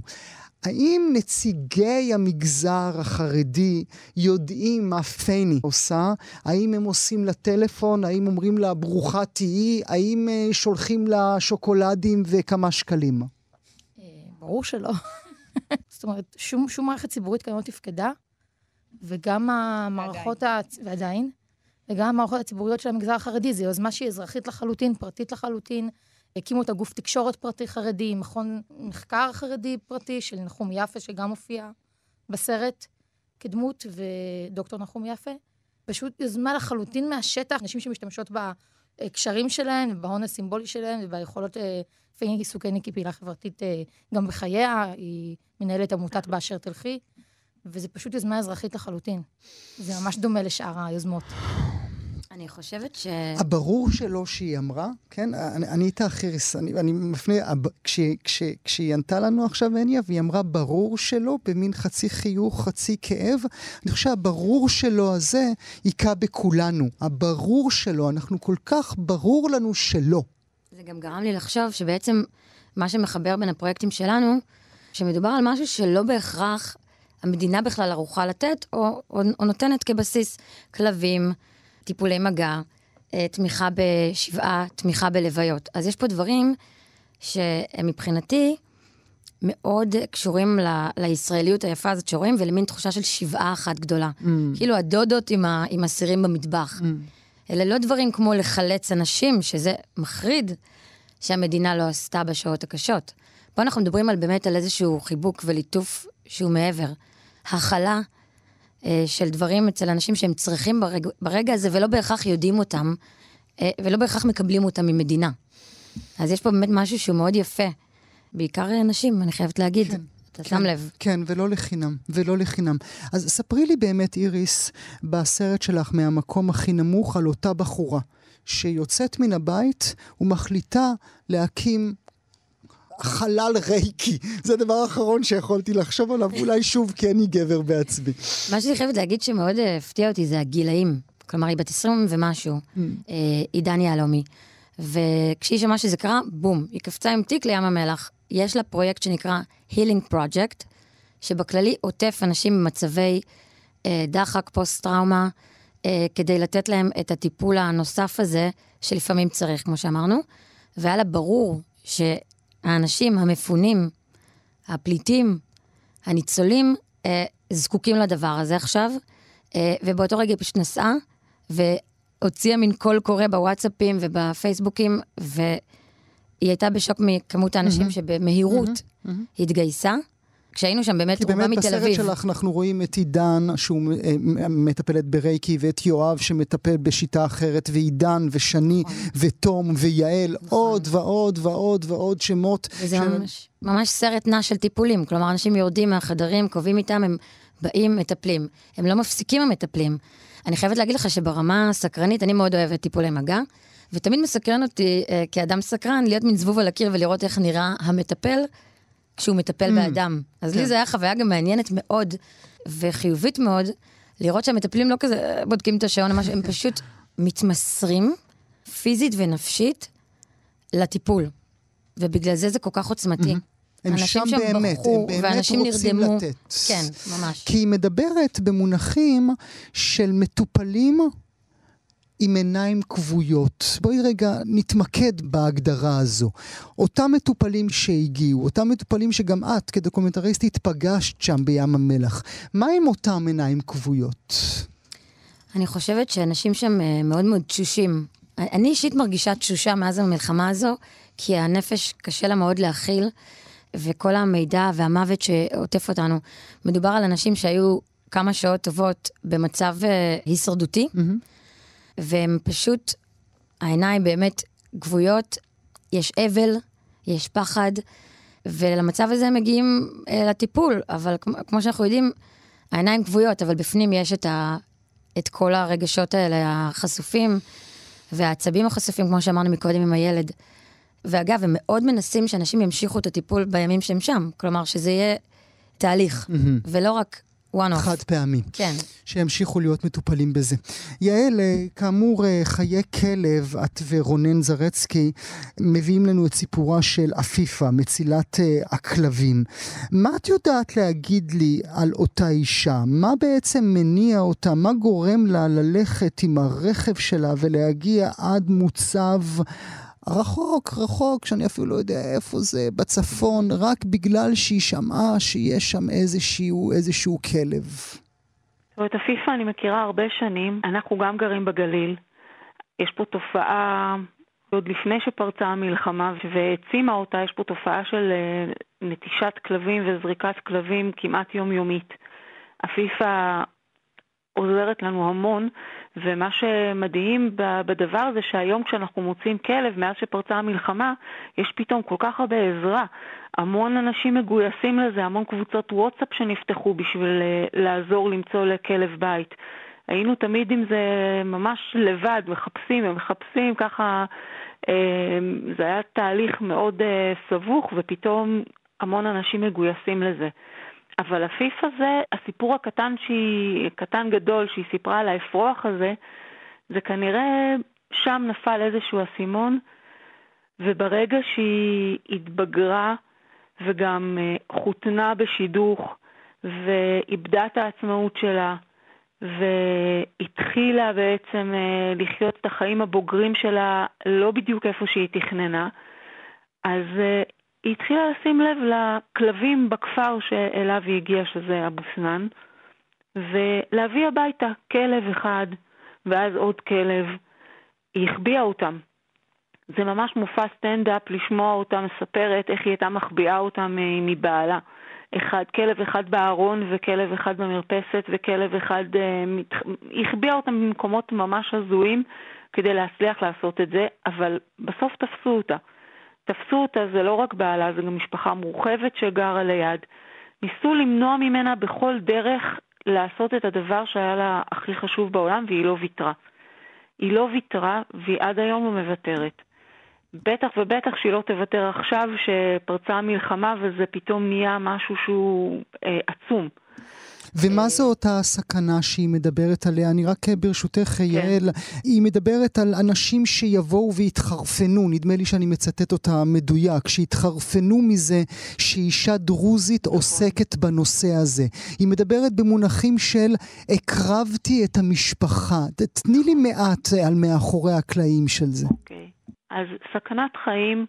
היא מתייחסת לעובדה שאת כל החילוצים האלה שעשינו אה, בעקבותיה, היו אזעקות, היו אה, הפצצות, והיא לא זזה.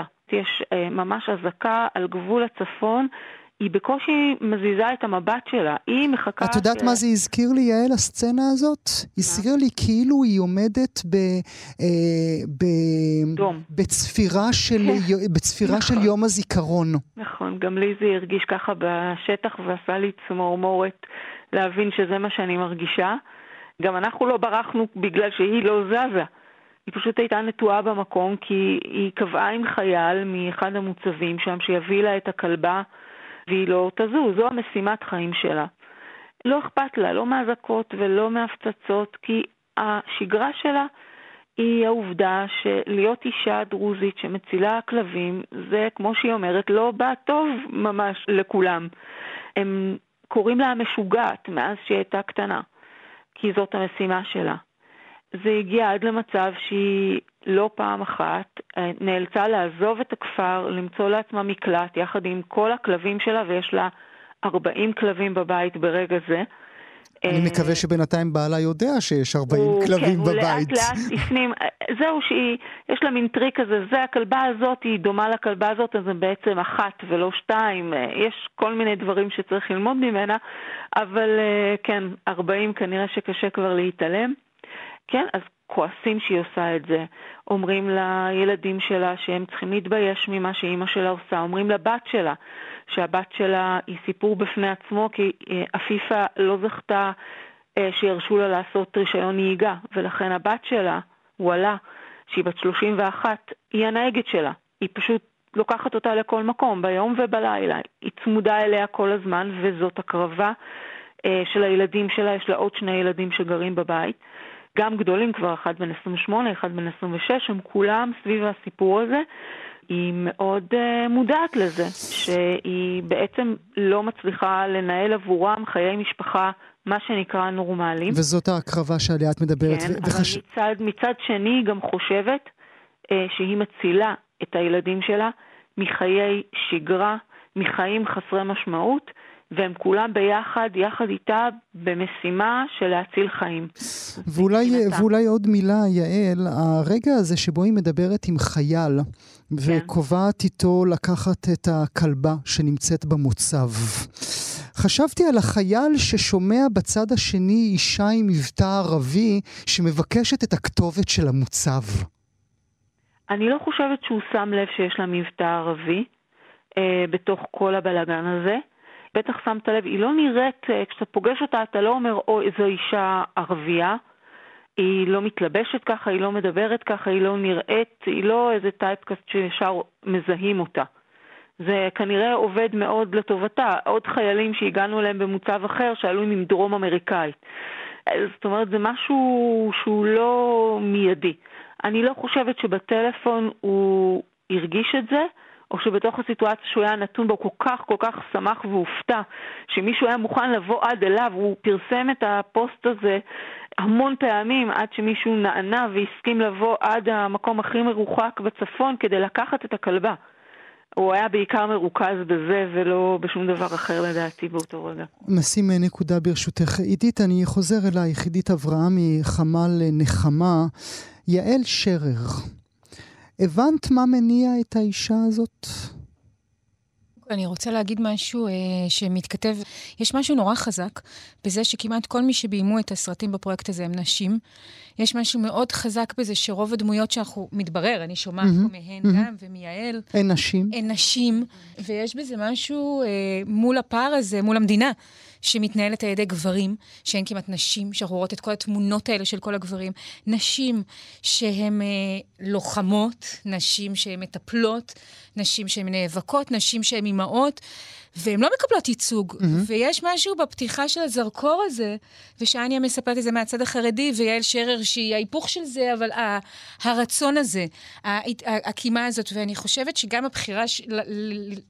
לתת לבימאיות, נשים, לעשות את זה, אגב, זאת אומרת, להתבונן, כשאנחנו מתבוננות על זה מהפריזמה שלנו, אני חושבת שהיה כנראה יותר מורכב לבמאי גבר אולי ללכת עם, עם הדמויות האלה. יש משהו במבט הזה שהוא כל כך אה, הכרחי בעיניי, בזמן שנשים פה נמחקות. נמחקו עוד הרבה לפני המלחמה, ונמחקו על רקע המחאה המשטרית, ועל אה, רקע המהפכה המשטרית, ו, וגם עכשיו.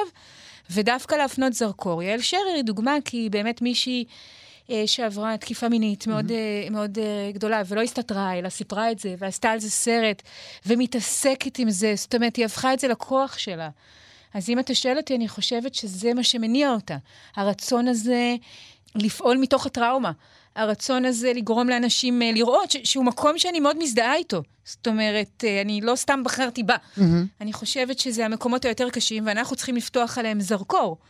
ולא להגיד, אוי, עכשיו לא מדברים על זה, אתה כן. יודע, וכל הדיבורים כן, האלה. כן, כן, זה לא איזה... הזמן. בדיוק, זה לא הזמן, זה בדיוק הזמן. ו- ולכן אני חושבת שיש משמעות שאנחנו צריכים לשים אליה לב, שזה המון נשים. האנשים האלה שמדירים אותם פה מכל עמדה, לא ומפטרים זה... אותם מהמשרדים הממשלתיים, ובכל זאת הם שוב מנהלות העניינים. כן, אולי הדוגמה הבולטת ביותר, לפחות עבור הסכת כמו שלנו, זו נועה תשבי, כן? שנשלחה, נזרקה, אה, אפילו צחקו עליה קצת, והנה עכשיו היא על השער של הניו יורק טיימס בתור המסבירנית של אה, מדינת ישראל. אבל אם אני חושב רגע על אה, יעל שרר, היא גם לימדה אותך משהו כאישה במהלך העבודה איתה? אמ, כן, קלטתי שהיא נורא קולית, שום דבר לא, לא מזיז לה, אני נורא רגישה וכזה, אתה יודע, חושבת על דברים שאמרו לי עוד ימים אחר כך, היא לא רואה בעיניים. לא עונים לה מפה, היא תיכנס מהחלון, לא נותן להיכנס מהחלון, היא תיכנס מהדלת. Mm-hmm. שזה כנראה מה שמוביל את הפעולות שלה, זאת אומרת, היא חושבת, אני גם רואה את הציוצים שלה בטוויטר זהו, אחרי. זהו, נדמה לי שבציוצים כן. בטוויטר היא אפילו אמרה שאיזשהו שר התקשר אליה ונורא אוי אוי אוי נעלב שהיא אמרה שהם לא באים, וכאילו, אוקיי, אז תבוא. וזה אתה מתעסק? כן. בדיוק.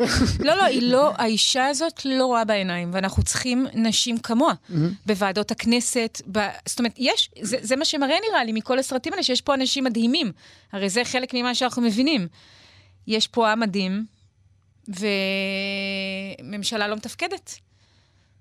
ואנחנו בין שני הדברים האלה, נעים.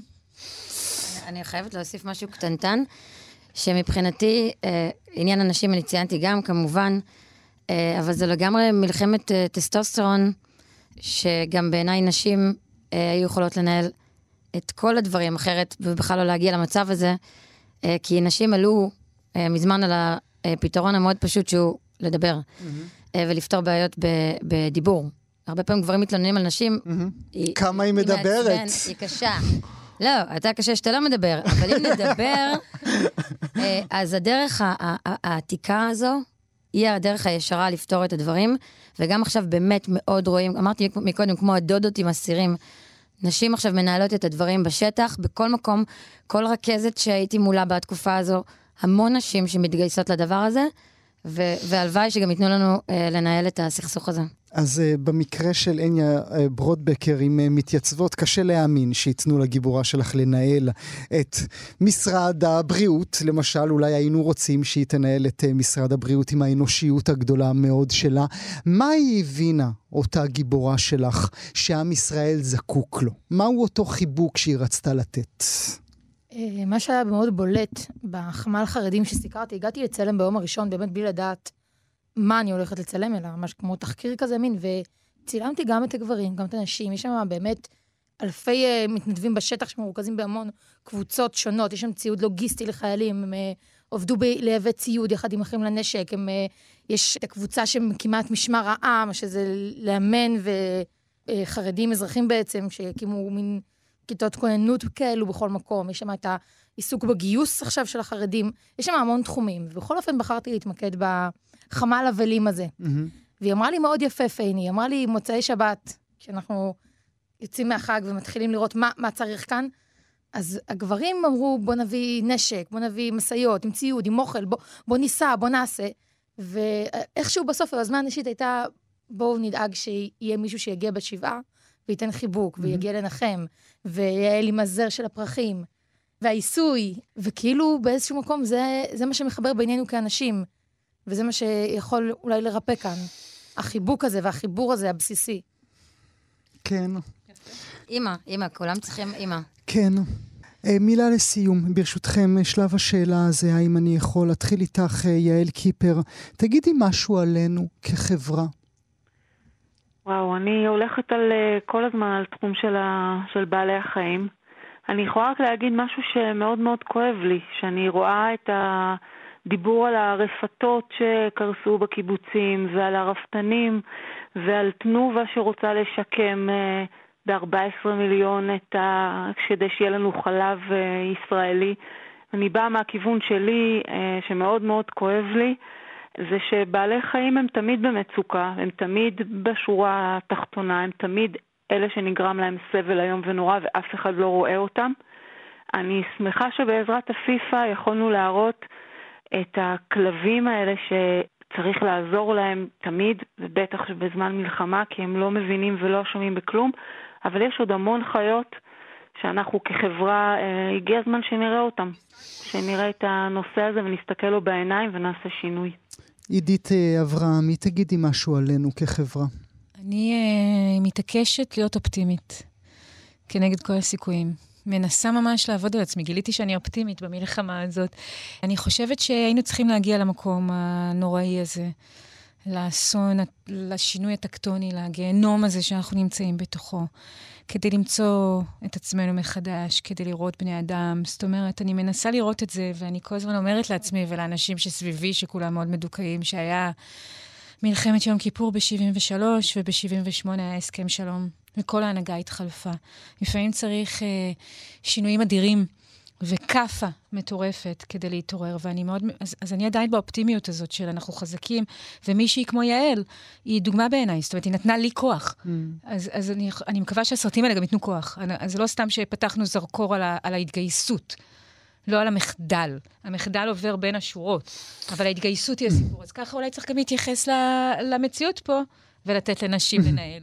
מעניין, כי, כי אכן אחרי שראיתי את האסופה כולה, היה בכי, בכי, בוכה, לא מפסיק לבכות, בוכה כל הזמן, אבל בסוף היה מין כזה, אה, יהיה בסדר. יהיה בסדר, יש פה אנשים שאכפת להם. איריס, מה למדת על החברה שלנו כולה? אני חושבת שבשנים האחרונות ההנהגה כאן אה, יותר מדי לא עשתה, ובמקביל עשתה הרבה בשביל לשסע אותנו, אה, לחלק אותנו לקבוצות שמרגישות לא קשורות, אני חושבת שאני ממשיכה את הקו של עידית. מה שקורה עכשיו הוא מאוד יפה, כי מומסים הגבולות האלה בינינו, והאמפתיה וההתגייסות אה, מורידות את החומות הללו, וזה שריר שאנחנו חייבים להמשיך אותו, כי חברה יכולה להתקדם למקומות יותר טובים רק תוך שיתוף פעולה וכבוד, גם אם לא מסכימים עם הדעות.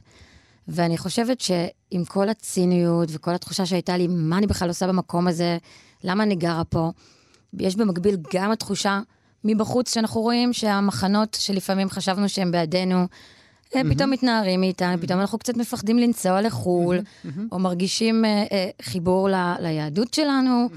למקום הזה, בין אם קוראים לזה ציונות או איך שרוצים לקרוא לזה, uh, לכבד גם את התחושות האלה, וכן אה, להחזיק ידיים יחד ולהתקדם מהמקום הכי נמוך. הופה, הנה השם של הסרט שלי. Mm. ובגלל זה קראתי לזה מהמקום הכי נמוך ולא המקום הכי נמוך. זה אמנם בים המלח, אבל מהמקום הכי נמוך אפשר רק לעלות. הניה. רוצה אולי להגיד משהו טיפה אחר. אני פשוט לא יודעת. Mm. אני מרגישה שאני בתבהלה. אני מרגישה שכל השנה האחרונה אני לא יודעת כלום. ובטח עכשיו, אולי עוד טיפה מוקדם לדעת, ואני אולי רוצה שאנשים טיפה פחות ידעו, וטיפה פחות יהיה להם דעות על מה שהיה ועל מה שיהיה, והם פתאום הבינו, לפחות יודו בזה שהם לא יודעים, כי אנחנו, היה כאן משהו שהוא השאיר את כולנו ערומים והמומים. זאת אומרת, קצת יותר צניעות וחוסר ידע אולי יעזרו לנו כאן, ופחות נחרצות ודעות סדורות כזה, יום אחרי ההתחלה של כל... אנשים יש דעות, דעות, תשחררו, אתם לא יודעים כלום. אם היינו יודעים משהו, זה לא היה קורה. זה ה-Q שלי, לסתום את הפה שלי. באין מדינה יש אזרחים. איריס זקי, מהמקום הכי נמוך, תודה שהיית איתנו. תודה לכם על ההזדמנות.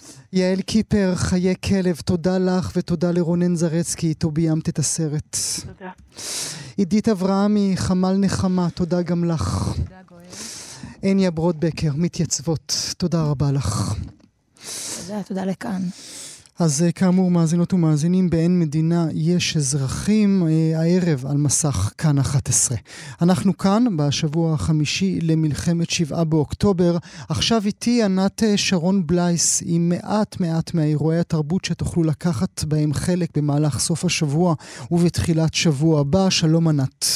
שלום גואל, שלום מאזינות ומאזינים.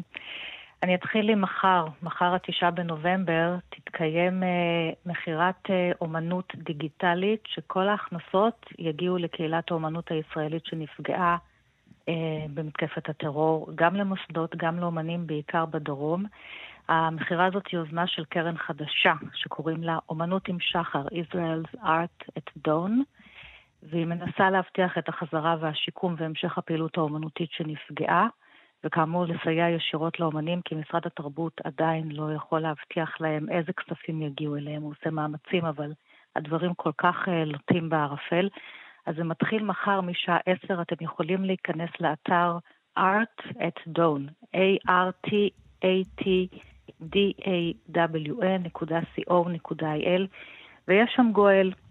דברים שעולים כמה מאות שקלים, יצירות אומנות, ויש שם גם יצירות אומנות אה, בעשרות אלפי שקלים, אז מה שנקרא, כל אחד אולי יכול, אם הוא רוצה, לשמח את עצמו, לשמח מישהו מהיקירים שלו ולתת מתנה. כל הכסף יגיע כדי להבטיח את המשך העשייה התרבותית והאומנותית, בעיקר בדרום. יפה. אז זה מחר החל מהשעה עשר. מחר בערב בשבע וחצי בקפה ליבלינג, שכל הזמן מנסה ככה להביא לשם אנשים ולעשות מפגשים. אה, פגישה עם המאייר אה, דין לנר. גם אה, ידבר על היצירה שלו, גם על דברים שהוא יצר בתקופת המלחמה, וגם אתם מוזמנים להביא ניירות ולעשות תיבת תעודה. דיברת עכשיו על סרטי תעודה. תיבת תעודה שלכם, אם יומן אישי באיור שהוא דן לנר ייתן לכם את הכלים. אז זה קורה מחר בליבלינג, בבית ליבלינג. אגב, עדיין נמשכת שם סדנת אה, מחדוש בגדים, mm.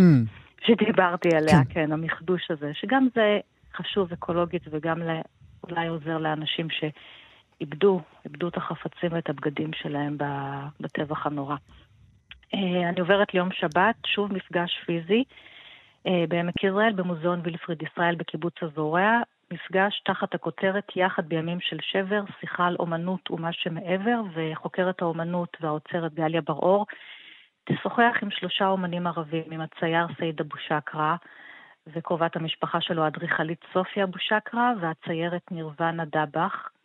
והמפגש הזה הוא חלק מיוזמה של תנועת עומדים ביחד, שזה מעגל יהודי-ערבי שפועל אה, בנצרת ובעמק כבר ארבע שנים ומנסים לעשות הכל שלא תהיה הסתה ולא יהיה קרע בינינו לבין הערבים. אגב, אתמול הם עשו איזשהו מפגש בחיפה והגיעו לשם מאות אנשים.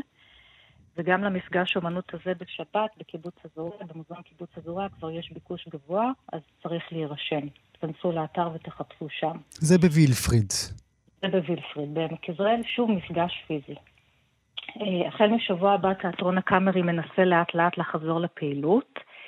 יש את הפסטיבל השנתי שבו הם uh, קוראים uh, מחזות מקוריים. אה, זה מתקיים, כן, אוקיי. זה מתקיים. זה מתקיים, זה מתקיים. וואו, הפתעת אותי עכשיו.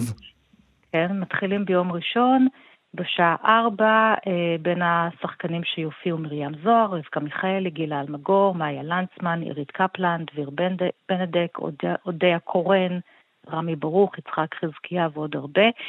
ובאמת מעניין שמתחילים ישר עם מחזות שעוסקים בזקנה דווקא. המחזה הראשון בשעה ארבע שיעלה שמו טעות בזיהוי, ועוסק בדיירת ערירית בדיור מוגן, שמגיע מישהו, איזשהו דייר חדש, שנראה לאדם מסוכן, ולא ברור אם זה משהו שקשור לאמיתי או משהו שקשור אולי לתהליכים דמנטיים. אוקיי. Okay. ומיד אחריו אה, מחזה ששמו נעמי ונורמה, שעירית קפלן, השחקנית, כתבה עם יואב בר, בר-לב, וגם עוסק בנעמי שהיא אחות סיעודית שמגיעה לעבוד בביתה של נורמה. Mm. קשישה שהייתה עורכת דין מאוד חשובה בעברה, ועכשיו היא מאוד נרגנת, ומנסות להסתדר ביחד, אז מעניין שהמחזות עוסקות, עוסקים הרבה ככה באנשים אה, קשישים, וזה ביום ראשון החל מארבע בתיאטרון הקאמרי. וצריך לה, לה, להדגיש שוב עבור המאזינות המאזינים, זה קריאה, נכון? זה, זה קריאת קריאה מחזות. מבוימת. כן. קריאת, כן, קריאת, mm. קריאת מחזות מבוימת, זאת לא הצגה מלאה עם תפאורה. ושוב, צריך להירשם ולבדוק עם, עם כל הנושאים של פיקוד העורף וכמה אנשים יכולים להיכנס לתיאטרון ביום ראשון החל משעה ארבע. באותו יום ראשון, בשעה שש, אם אתם רוצים, יש מפגש מקוון עם עוצר הצילום של מוזיאון ארץ ישראל גיא רז, על קיבוץ נחל עוז. מתברר שזה הקיבוץ המצולם ביותר בעולם. וואו. והוא זכה לכינוי הזה עוד בשנות החמישים, כשרק הקימו אותו, והתושבים שלו עמדו בגבורה בכל ההתקלויות עם המחבלים שהגיעו מעזה, ופשוט הצלמים גם, מה, גם מחו"ל, פשוט הגיעו המון צלמים מחו"ל כל הזמן לצלם אותם. ויש כמות עצומה של תמונות. מהקיבוץ הזה, אז גיא יספר על הקיבוץ שממש נחרב עכשיו אה, בשיחה שלו ביום ראשון, שיחה מקוונת, שוב דרך האתר של מוזיאון ארץ ישראל, על קיבוץ נחל עוז. ועוד אה, דברים מקוונים ביום שני, שיח גלריה מקוון אה, ממוזיאון יד מרדכי, אתה דיברת, נכון? Mm. עם mm-hmm. איש המוזיאון, כי המוזיאון נפגע מטיל, הבונקר של אה, מרדכי אנילביץ'. כן. יש שם תערוכה של איילת השחר כהן, שהיא אומנית מלקטת, היא לקחה כל מיני ספרים שהיו זרוקים שם במחסן, ועשתה מולם איזה מין הצבה כזאת מאוד מעניינת עם ספרים וכל מיני חפצים, כל מיני קולאז'ים כאלה, שחלק הם קולאז'ים במקום וחלק היא צילמה דברים מאוד יפים ונוגעים ללב, ועכשיו הכל סגור.